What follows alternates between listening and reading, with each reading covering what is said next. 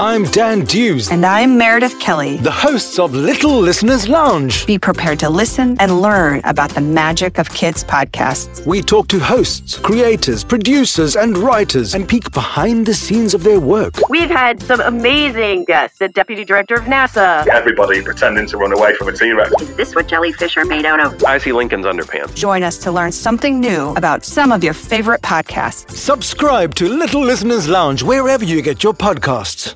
Joan of Arc. The following is a true story about a young girl who is a national hero in France. Her name is Joan of Arc. Just a word of warning this is quite a sad story, and there are some pretty fierce battle scenes. But we thought it was worth telling the story. She was born in France in a town called Domremy, almost 600 years ago in 1412. Her childhood was rather normal for a child in those days. Her dad, Jacques, was a simple farmer, and her mother, Isabel, was a deeply religious woman who taught Joan all the wisdom of her faith. At that time, there was a terrible war between England and France called the 100 Year War. Actually, even though it was called that, it lasted even longer than 100 years. During this time, sometimes the French were winning and sometimes the English. It was a terrible time for ordinary people just trying to get on with their lives. At the time of Joan's childhood, the English were looking very strong, and many people were leaving Joan's village in fear for their lives. When Joan was 13 years old, she began to have visions. She saw things that nobody else could see. From these visions, she understood that she had a purpose to lead the French in the battle against the English army. Joan was just a peasant farm girl. How was she going to get any army to defeat the English? She needed to speak with the King of France, King Charles. A few years went by, and Joan continued to have similar visions. She cut her hair short and began dressing like a man. This might not seem so strange to us. Today, loads of girls wear all kinds of clothes with all kinds of hairstyles, but in those days, this was very unusual indeed. People started to hear about Joan's amazing visions. They became convinced that she was destined to save France. So when she was about 16, Joan and a small band of followers set off to meet with Charles, who lived in his palace in Chinon. This was a dangerous journey because there were many enemies about, but they rode like the wind and made it safely to Chinon. When they arrived, the townsfolk were astonished at this group being led by a young girl. Joan's followers were nervous. Perhaps Joan was too, but there was no sign of fear on her face. They tied up their horses and bravely walked up the steps to the great door at the front of the palace. The door was opened by the palace guards, and Joan was escorted into the main hall where she was met by the king himself, who was surrounded by his advisors and generals.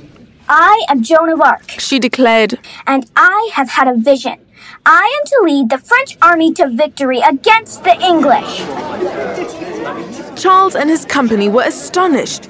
Who was this strange, short haired young girl who made such bold claims? And once we have defeated the English, She continued, my purpose is to ensure that you are crowned the true King of France. What nonsense! shouted the councillors, How can she possibly lead an army? cried the generals.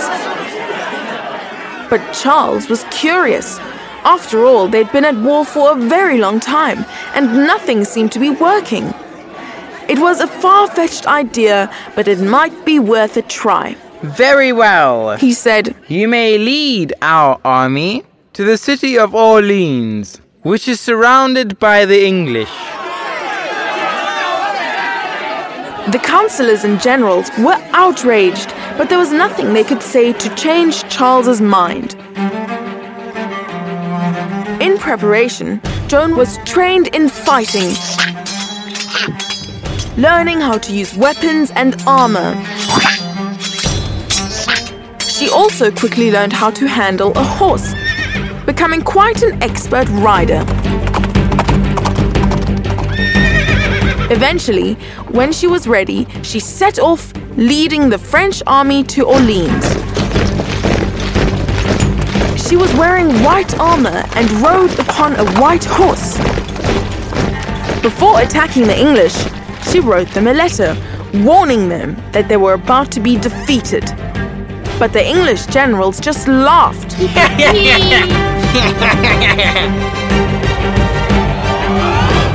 so in March 1429, Joan led the attack. It was a furious battle.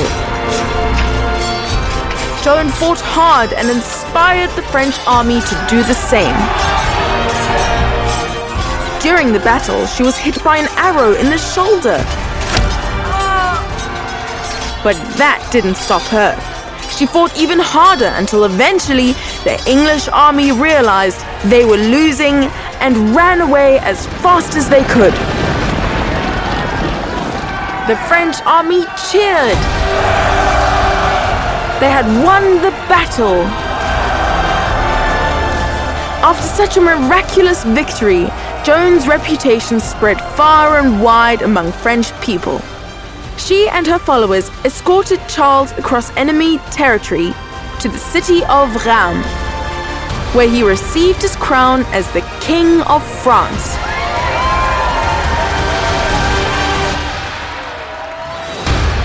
But the war was not over. There was a city called Compiègne that was under attack. Joan fearlessly gathered the army and they once again set off for battle. This time the fighting was hard. Joan fought bravely, but things were not going well for the French. The army retreated into the city, but Joan had fallen from her horse. The people in the city needed to raise the drawbridge for their defense.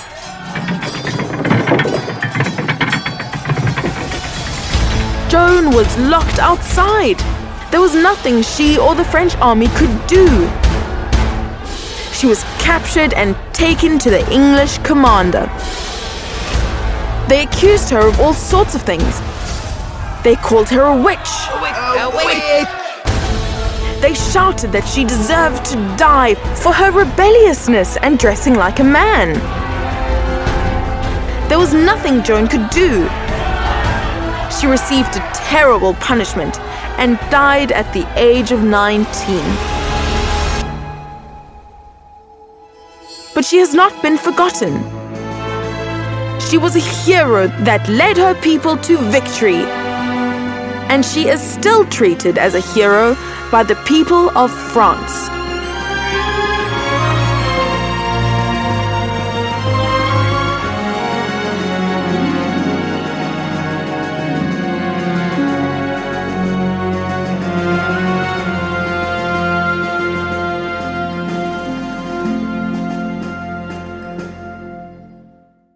Hey guys, if you like this episode, please share it with your friends and family.